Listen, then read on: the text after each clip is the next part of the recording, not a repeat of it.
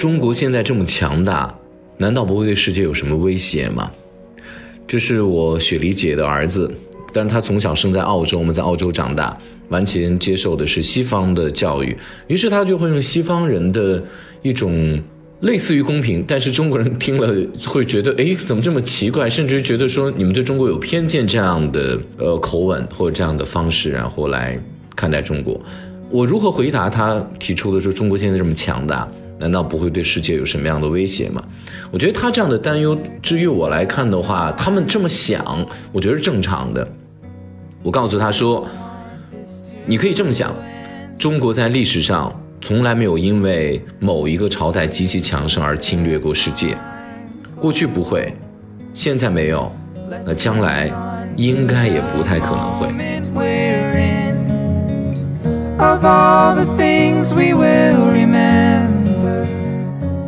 我一直有一个这样的态度，就是当我们无法看清我的未来、你的未来、他的未来，或者说一个社会、一个国家，呃，整体人类的未来的时候呢，你最好其实往回看一看，你看看历史，呃，你看看历史当中的自己，或者说历史当中的跟自己很像的人事、国家体系、社会制度等等等等，不要用当下的这种现代的生活方式去做对比。用当下的社会的整体的集体人格，或者说我们的大家集体的焦虑，或者大家集体所面临的社会集中的，比如说人口老龄化的问题，亦或者说人口过多的过于茂盛的问题，亦或者说我们当下的空气极其或者是环境资源极其狭窄的这样的问题，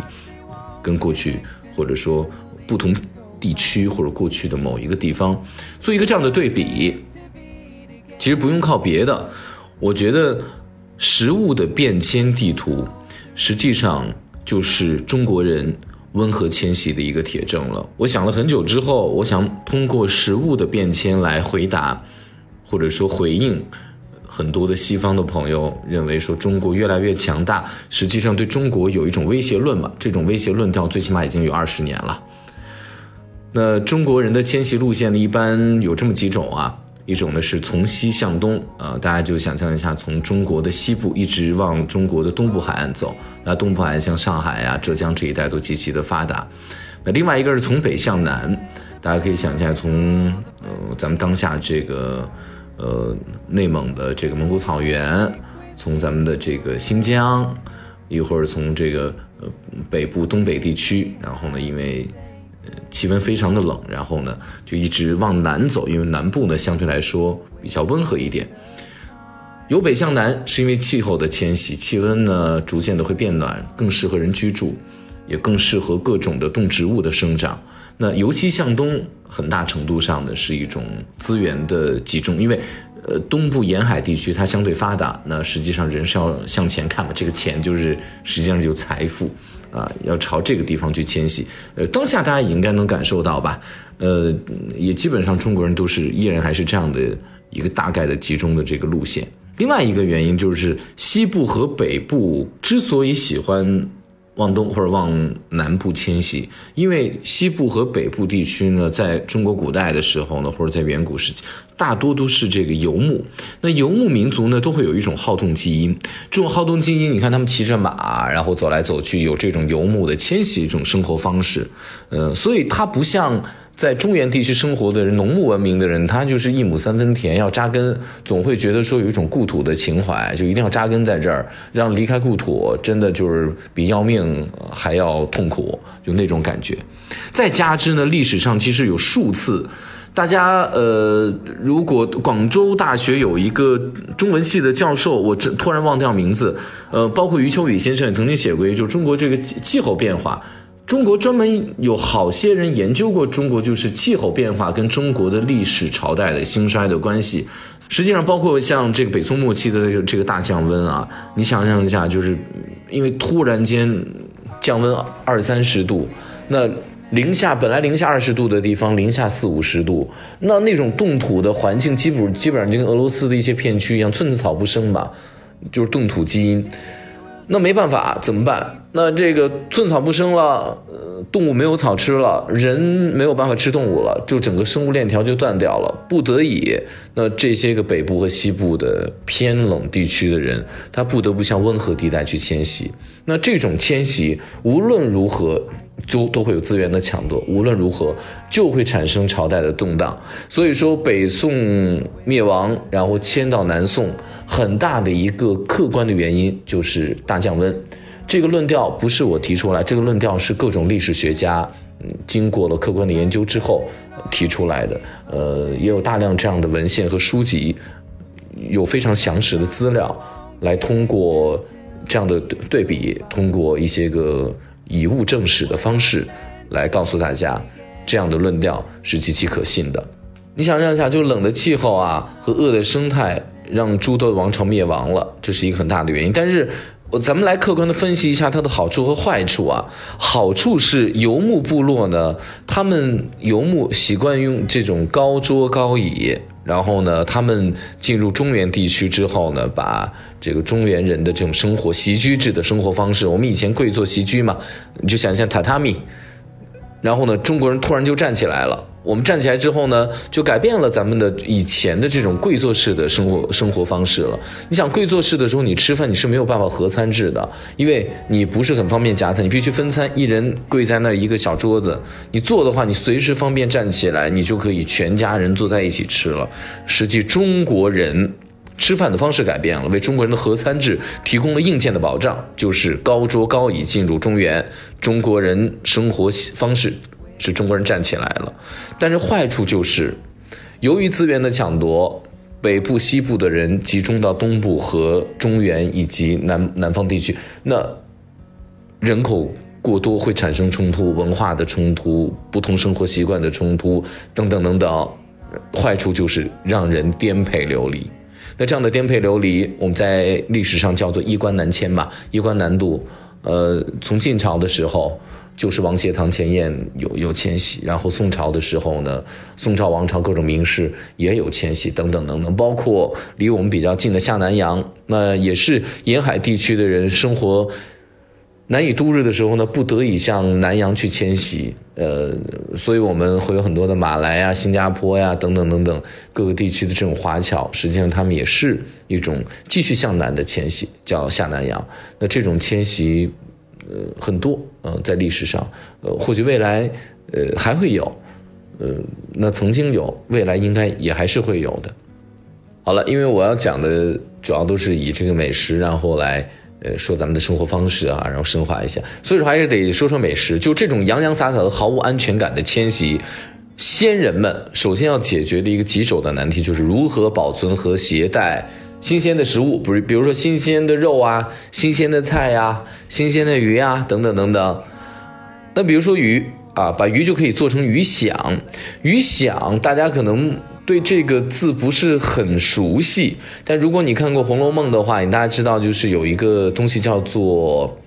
茄响啊。刘姥姥吃了之后，刘姥姥说：“你们骗人。”我们农村地里面那么多的茄子，怎么跟你家吃这不一样？你家这茄子怎么会有肉味儿呢？实际上想的可以说是一种保存方式，想就是实际上用盐呀，用各种把一个食材的水分给它沥干之后，让这个东西能够长期的保存。当你需要再吃它的时候，你把这个食材再放到锅里面跟肉去炖的话，这个食材因为跟海绵一样嘛，因为它之前已经干掉了，它很容易吸收汤汁的同时。它的这个食物结构本身有改变，它就能吸收其他食材的味道，比如说肉，嗯，让茄子有肉的味道。这个就刘老特别惊讶，说你们家的茄子怎么都跟别的不一样？你们家的鸡怎么下的蛋都这么的小巧？是因为它吃的是鸽子蛋吗。